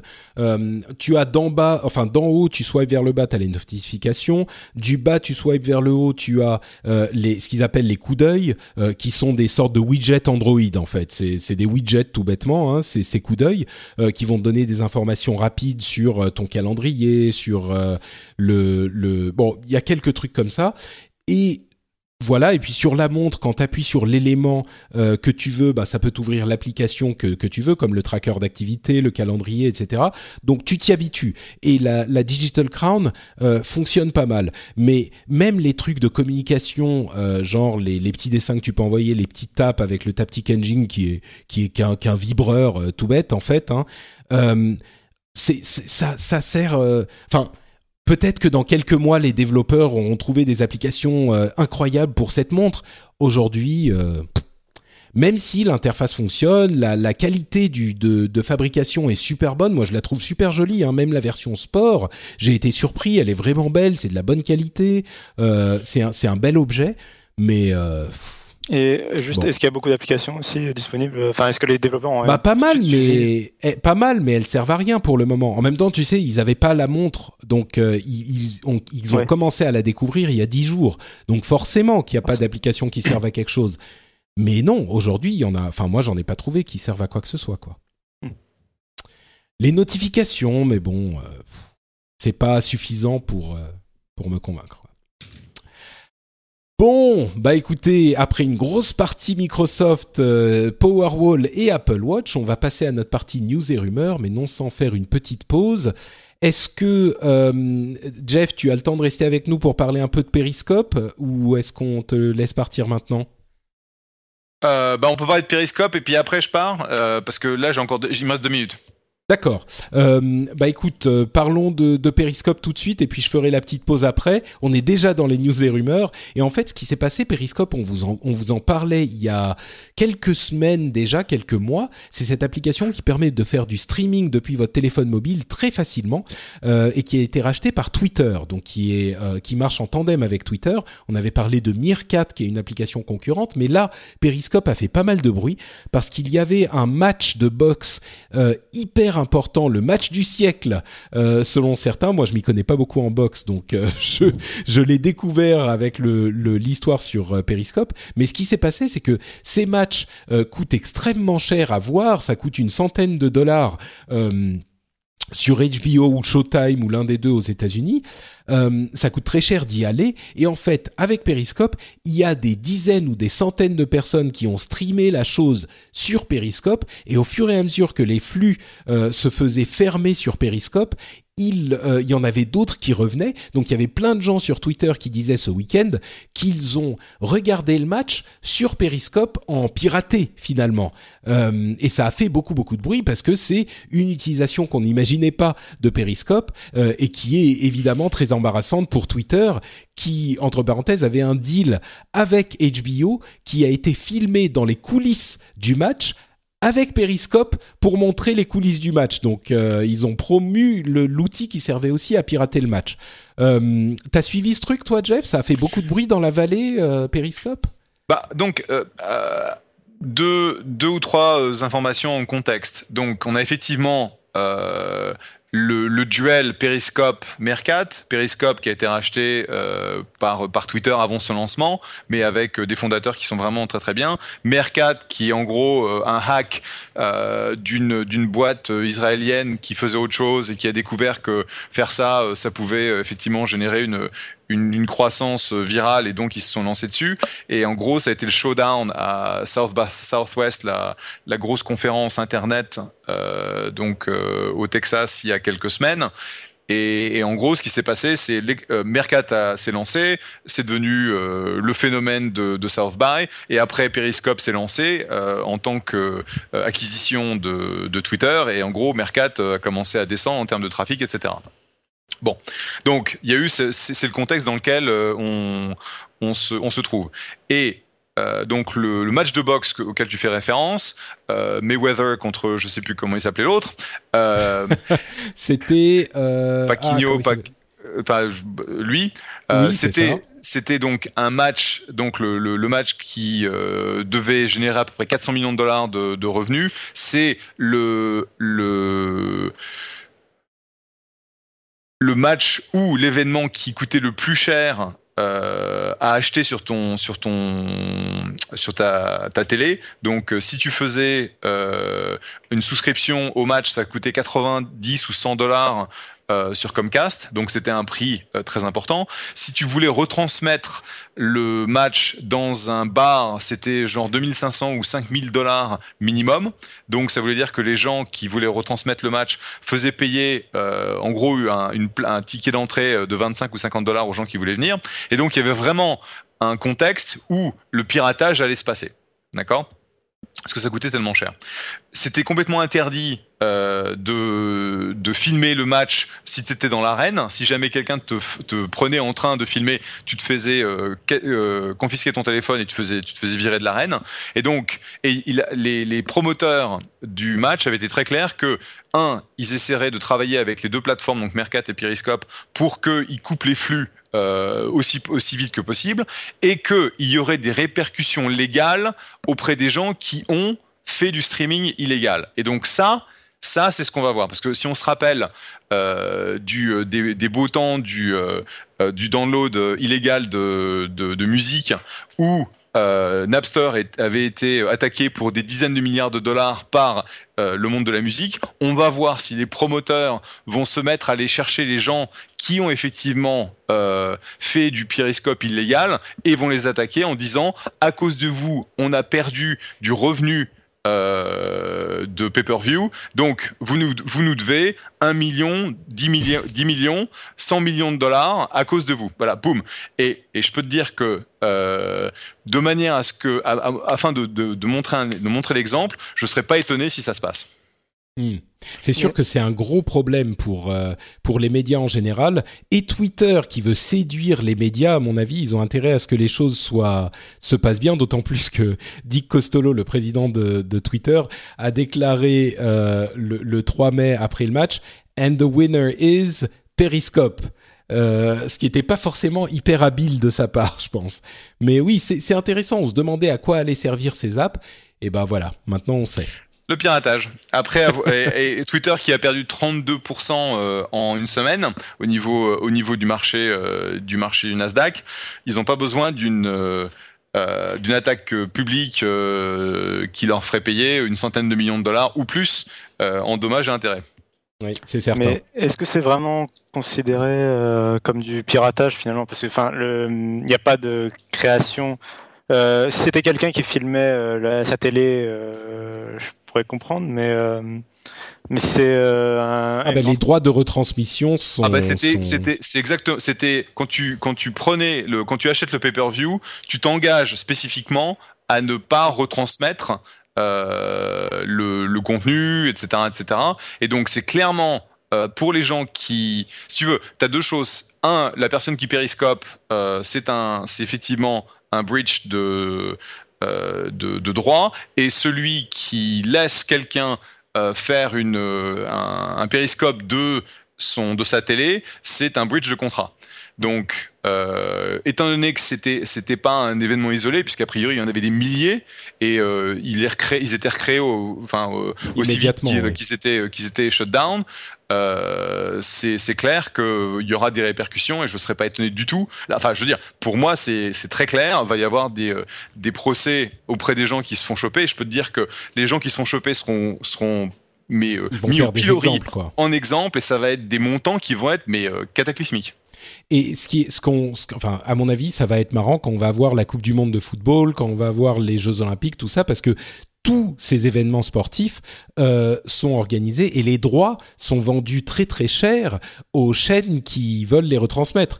Donc c'était le premier exemple, mais je pense que ça va se reproduire énormément de fois si Twitter ne règle pas le problème maintenant. Donc ça va être intéressant à suivre, quoi. Ouais, et puis le problème, c'est qu'à ce jour, tu signes pour Periscope de façon très très simple parce qu'ils veulent pas avoir de blocage, de barrière à l'entrée, etc.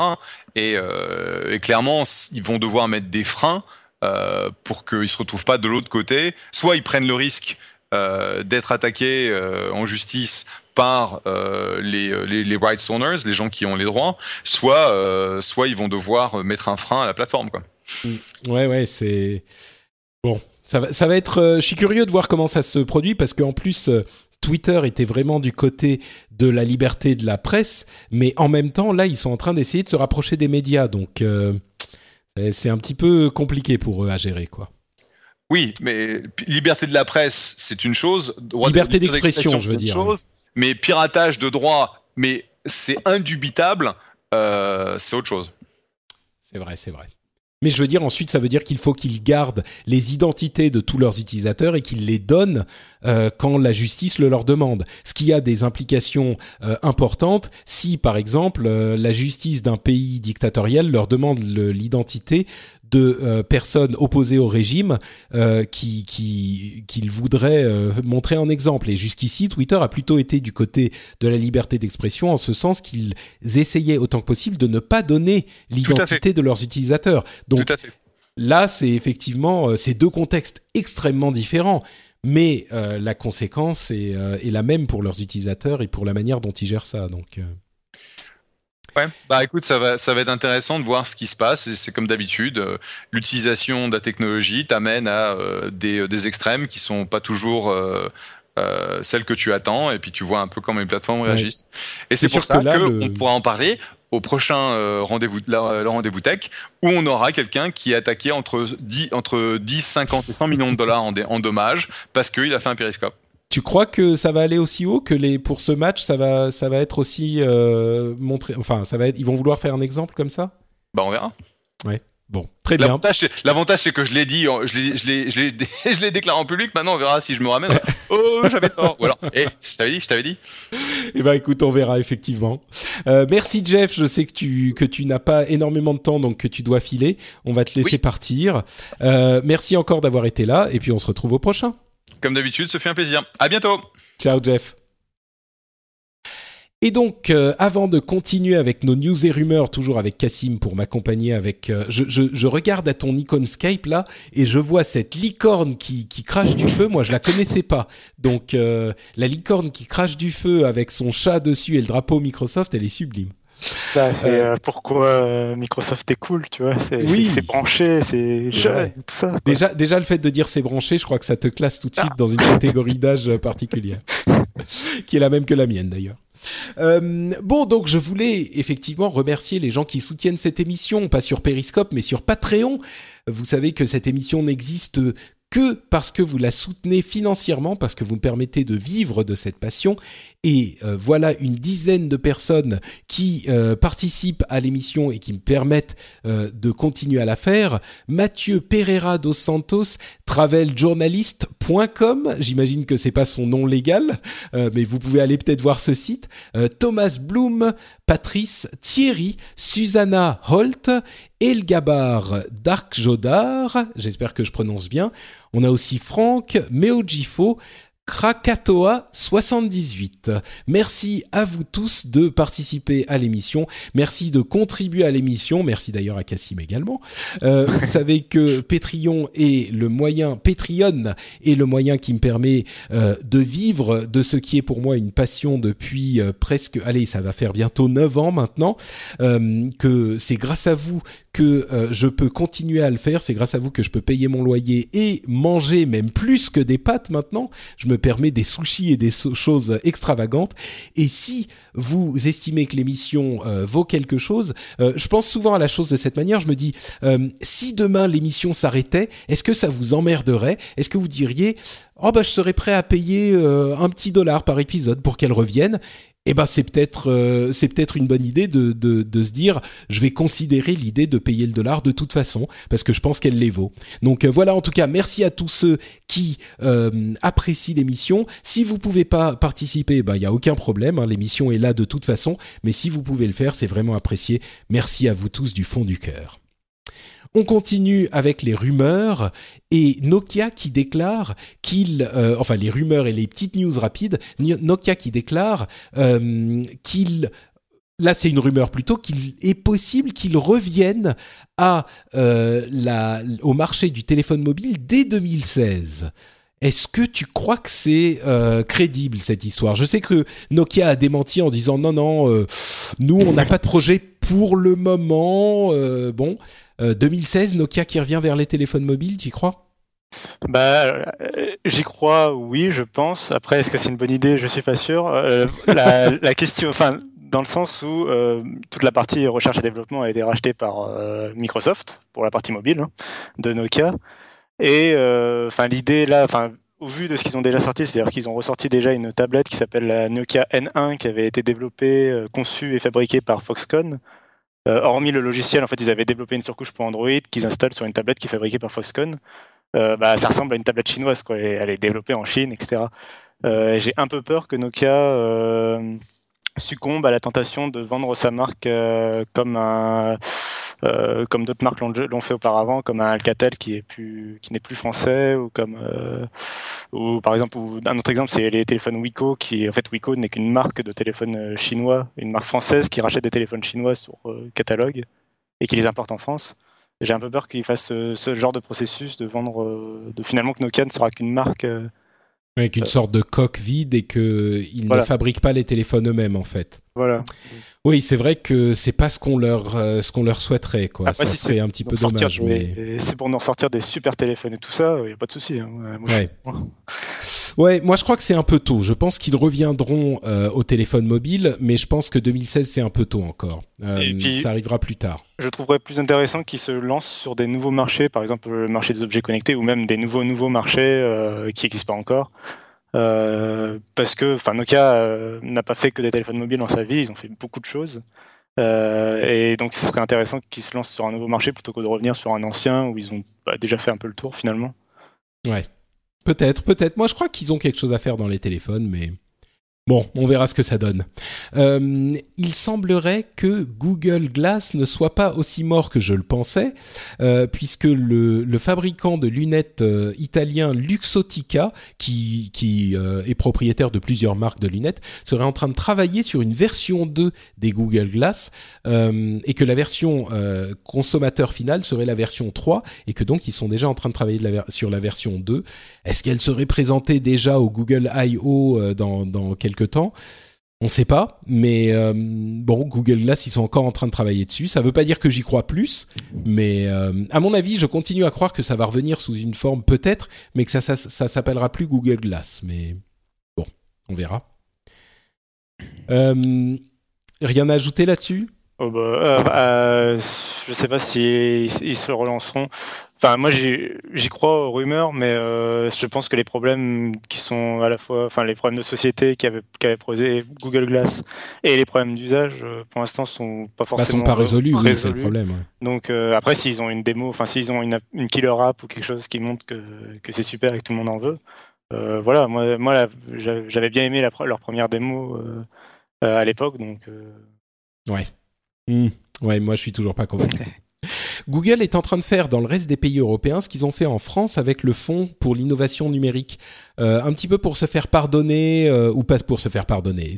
Je devrais pas dire ça parce que, à mon sens, ils n'ont rien fait de mal, mais du point de vue de la presse de l'Europe entière, ils sont en train de les assassiner. Eh bien, ils ont ouvert un fonds de 163 millions de dollars qui s'appelle le Google Innovation Fund, qui est un petit peu, comme je le disais, similaire à celui qu'on a en France. C'était un fonds de 60 millions d'euros, si je ne m'abuse, en France, qui devait aider les journaux à faire la transition, à opérer la transition vers le numérique.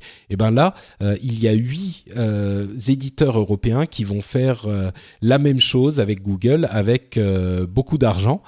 Et c'est intéressant que ça arrive au moment où l'Union européenne est en train de faire des enquêtes assez poussées sur Google en général. Donc, je ne sais pas si c'est un hasard, mais bon, en tout cas, c'est en train d'arriver, voir ce qu'ils vont en faire de tout cet argent. Moi, j'ai pas vu encore jusqu'à maintenant une utilisation incroyable par les éditeurs français. Je sais pas, toi, Kassim, si tu suis plus la presse, si t'as vu si ça donnait quelque chose de convaincant, tout cet argent qui a été distribué. Non, mais là, dans ma tête, j'avais le fait que déjà, chaque année, la presse est subventionnée par l'État.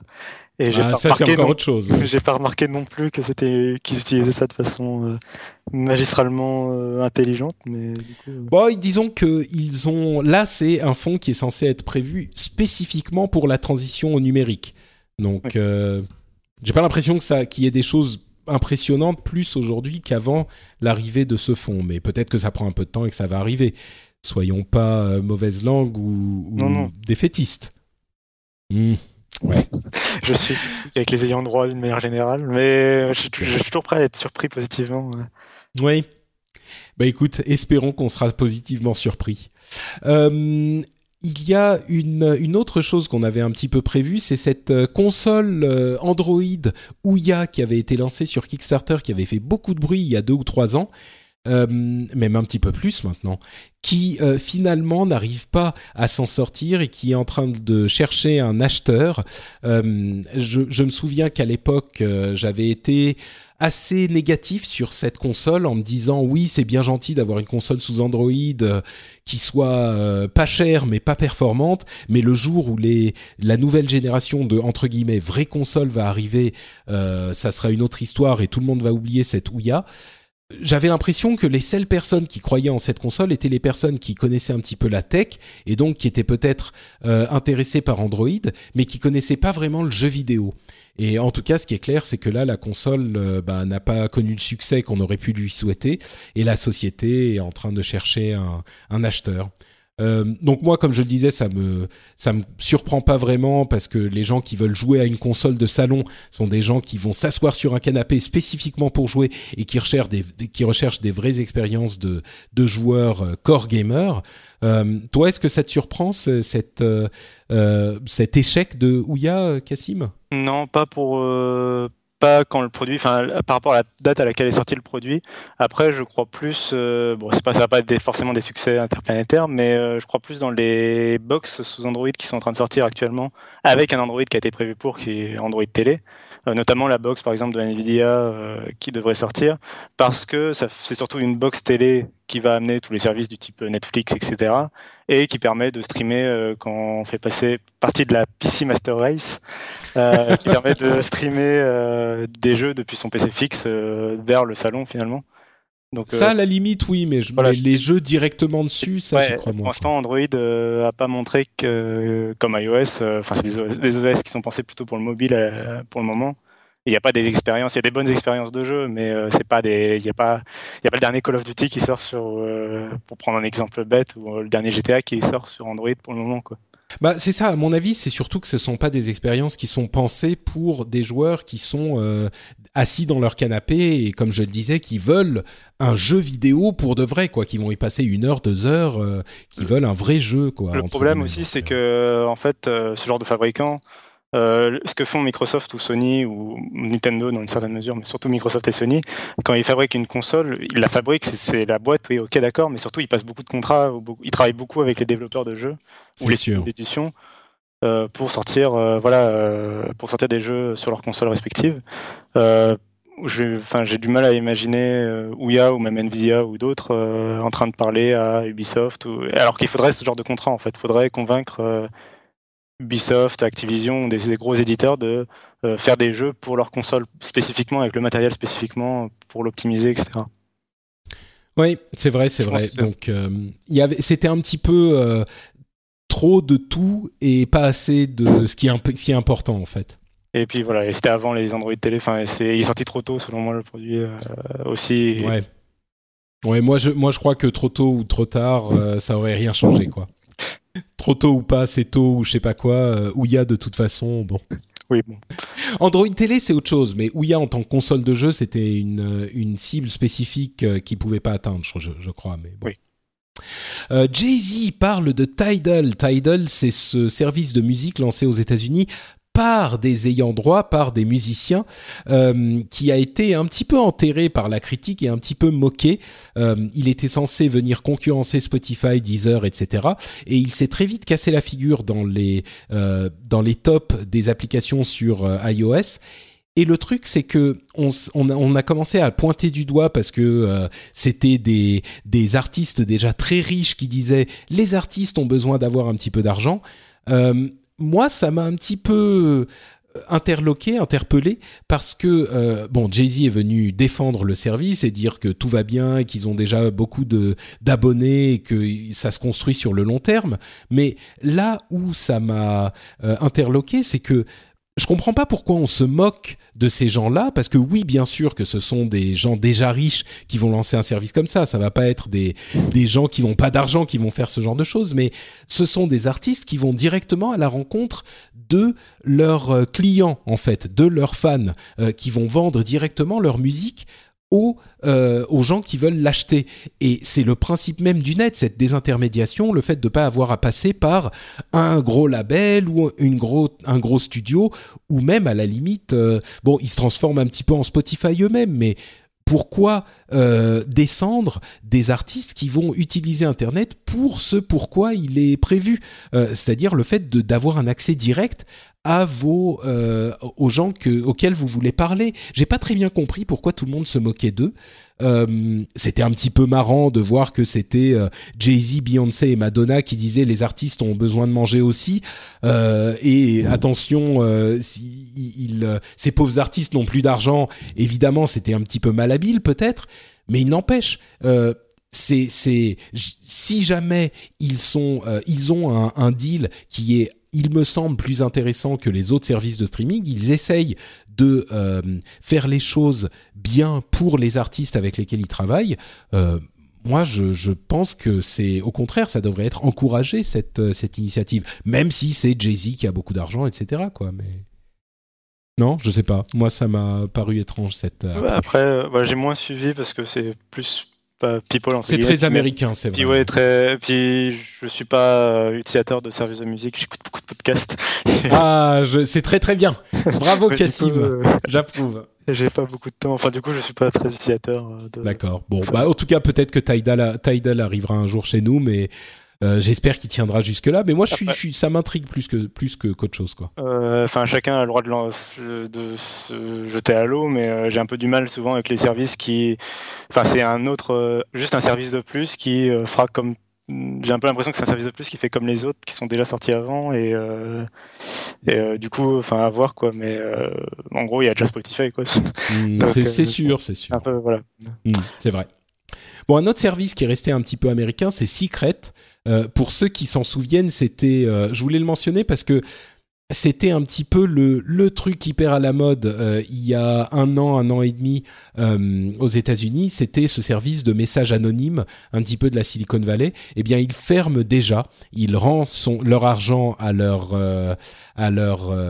investisseurs et Secret ferme. Mais ça ne veut pas dire que toutes ces applications de secrets et de messages anonymes ferment.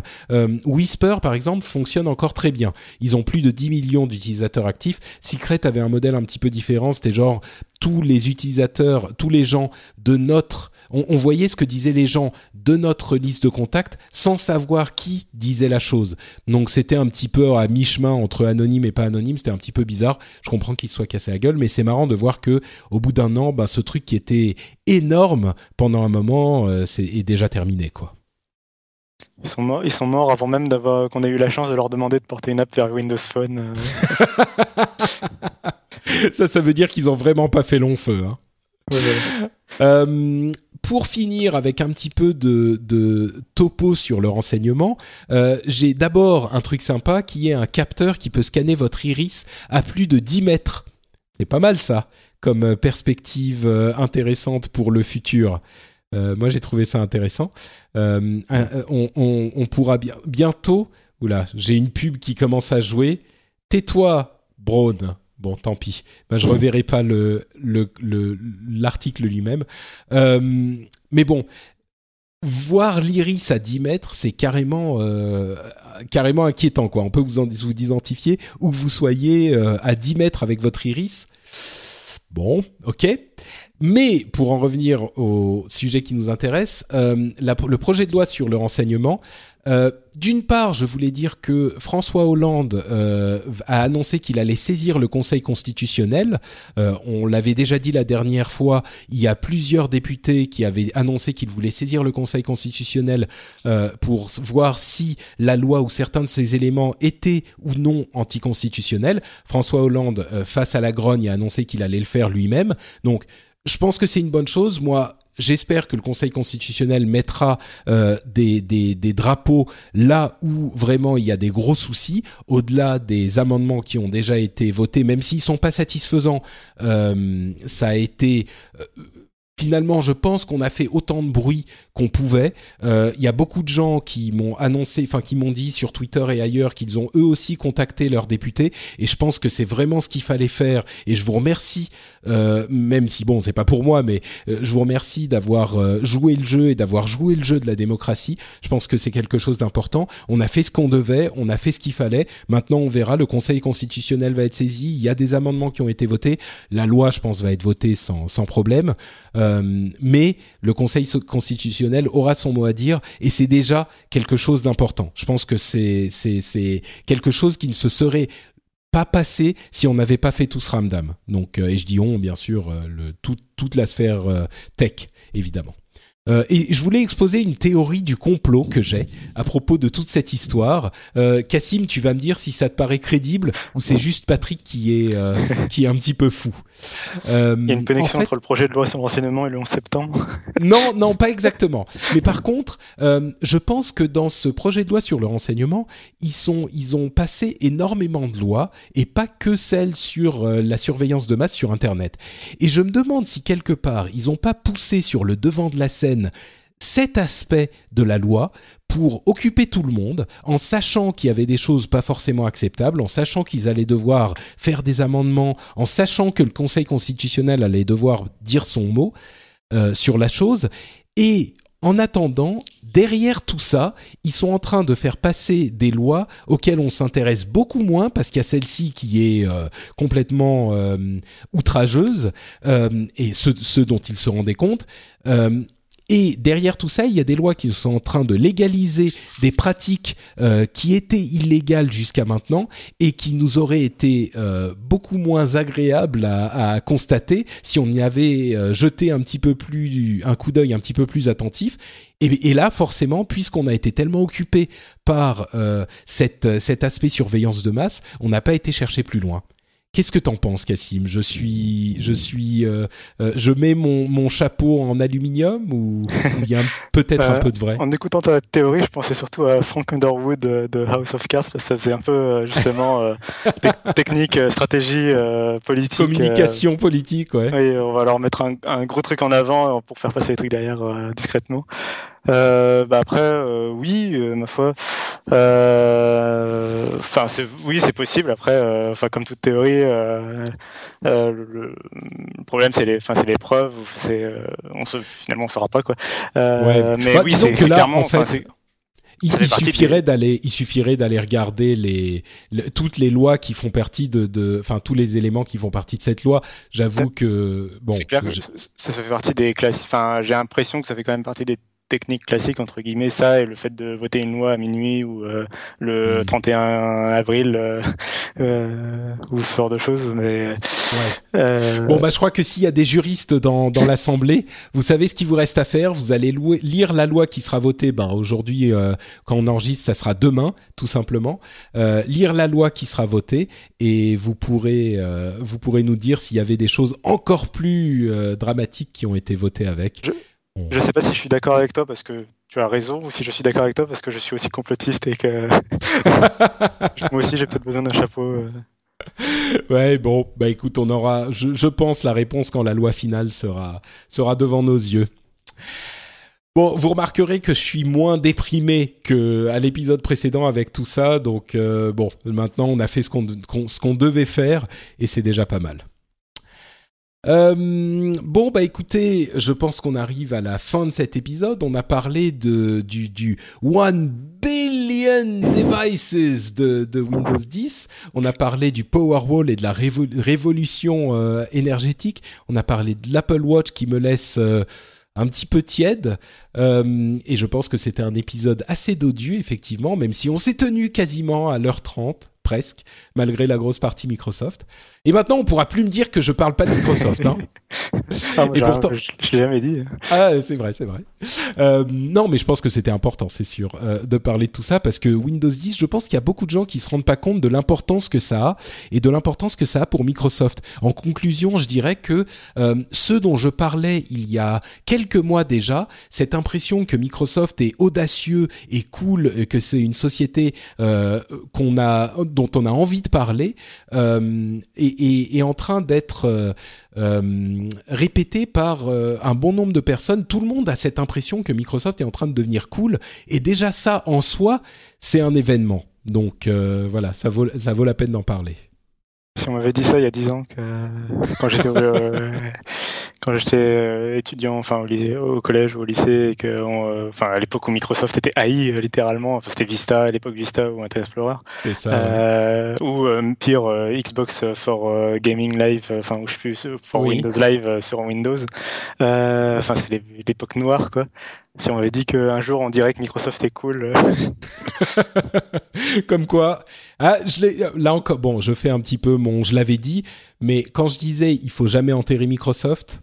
Il ne faut jamais enterrer une entreprise de toute façon de manière générale. Oh, je crois qu'il y en a qu'on peut un petit peu enterrer plus que d'autres, mais non mais à une certaine taille quoi, je veux dire un Google ou un Apple peut toujours revenir même s'ils ralentissent sur un marché par exemple. Oui. Je crois que Microsoft, il y a beaucoup de gens qui n'en auraient pas donné très cher. Hein. Il y a ne serait-ce que 3 ans. Je mettrais Intel, voilà, dans les sociétés avec Microsoft, qu'on condamne. Intel avec ARM, par exemple, on les avait condamnés il y a quelques années à une mort, à une descente à cause des processeurs mobiles. Et finalement, bon, ils ont encore du mal sur le mobile, mais ils reviennent, je trouve. C'est sûr, oui, tout à fait. Bon, et en tout cas, merci beaucoup Kassim d'avoir été là pour cet épisode. Est-ce que tu peux nous dire où on peut te retrouver sur Internet et les émissions que tu fais, les sites auxquels tu participes ? C'est toujours un plaisir de venir. Puis je commence à me sentir au chaud. Ça fait quelques émissions. Oui, c'est ça. T'as ta place, t'as les coussins dans le coin. Très bien, très bien. Et donc on peut me retrouver en premier sur Twitter où je dis des bêtises @notkassim. NOTCA2SIM. Très très bon pseudo. Oui, voilà. Et on ne sait pas où je l'ai eu. Et sinon, on peut m'écouter dans Lifestyle, qui est un podcast dédié à l'actualité de Microsoft, où on interviewe aussi des employés de Microsoft. Mais où on essaye, on n'est pas un podcast officiel ni rien. On n'est pas des cheerleaders ou quoi. C'est juste, on essaye d'être un peu de suivre de près l'entreprise pour vraiment analyser ce qu'elle fait. Mais on critique quand il faut quoi. Donc c'est toutes les 2 semaines sur lifestyle.fr, et sinon j'écris pour Frawin, qui est l'équivalent du site Frandroid, bien connu pour la communauté Android, mais sauf que donc c'est dédié à l'univers Microsoft, et donc c'est sur frawin.com, Frawin. Super, merci Kassim. Pour ma part, c'est NotePatrick sur Twitter, vous le savez, je suis aussi NotePatrick sur Facebook, j'ai le French Spin, sur Facebook, et je suis aussi sur Google+, Patrick Béja. Vous pouvez retrouver cette émission et d'autres sur frenchspin.fr. Vous retrouverez le rendez-vous jeu, par exemple, si vous aimez un petit peu les jeux vidéo. Vous pourrez les retrouver là-bas. C'est un petit peu le rendez-vous tech, mais pour le jeu. D'où le titre intelligemment choisi. Vous pouvez aussi laisser des commentaires sur l'émission sur ce même site, sur frenchspin.fr. Venir nous dire si vous pensez qu'on a trop parlé de Microsoft pendant l'épisode, du coup, ça serait marrant. Si vous avez des commentaires sur Tesla et la manière dont il pourrait ou non changer les choses dans le domaine de l'énergie, vos impressions peut-être sur l'Apple Watch, je serais curieux de les avoir aussi, si elles sont similaires aux miennes ou si vous étiez déjà adepte des smartwatches, est-ce que celle-là vous plaît plus ou moins que celle que vous avez déjà, etc., etc. Si on a dit des bêtises, vous pouvez venir nous corriger. L'émission vit grâce à vous sur le site frenchspin.fr. Donc je vous remercie de venir laisser vos commentaires.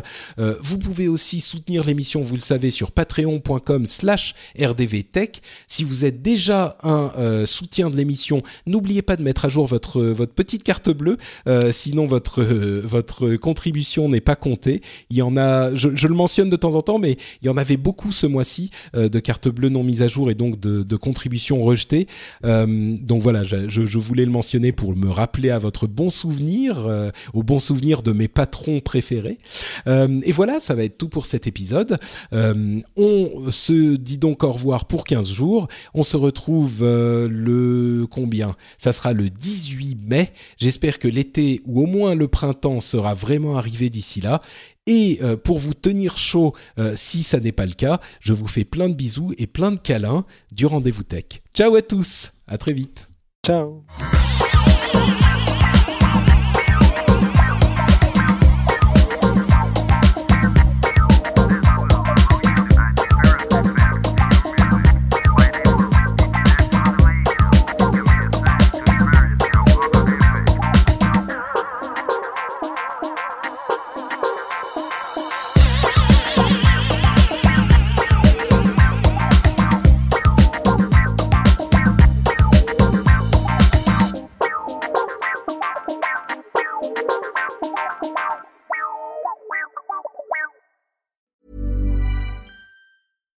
Hi, I'm Daniel, founder of Pretty Litter. Cats and cat owners deserve better than any old-fashioned litter. That's why I teamed up with scientists and veterinarians to create Pretty Litter.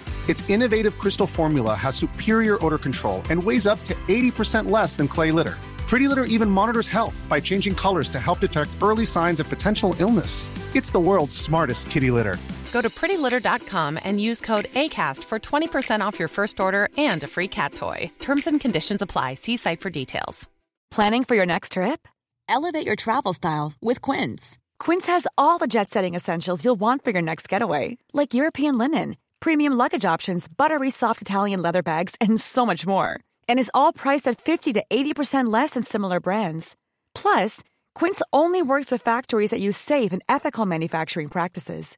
Pack your bags with high-quality essentials you'll be wearing for vacations to come with Quince. Go to quince.com/pack for free shipping and 365-day returns.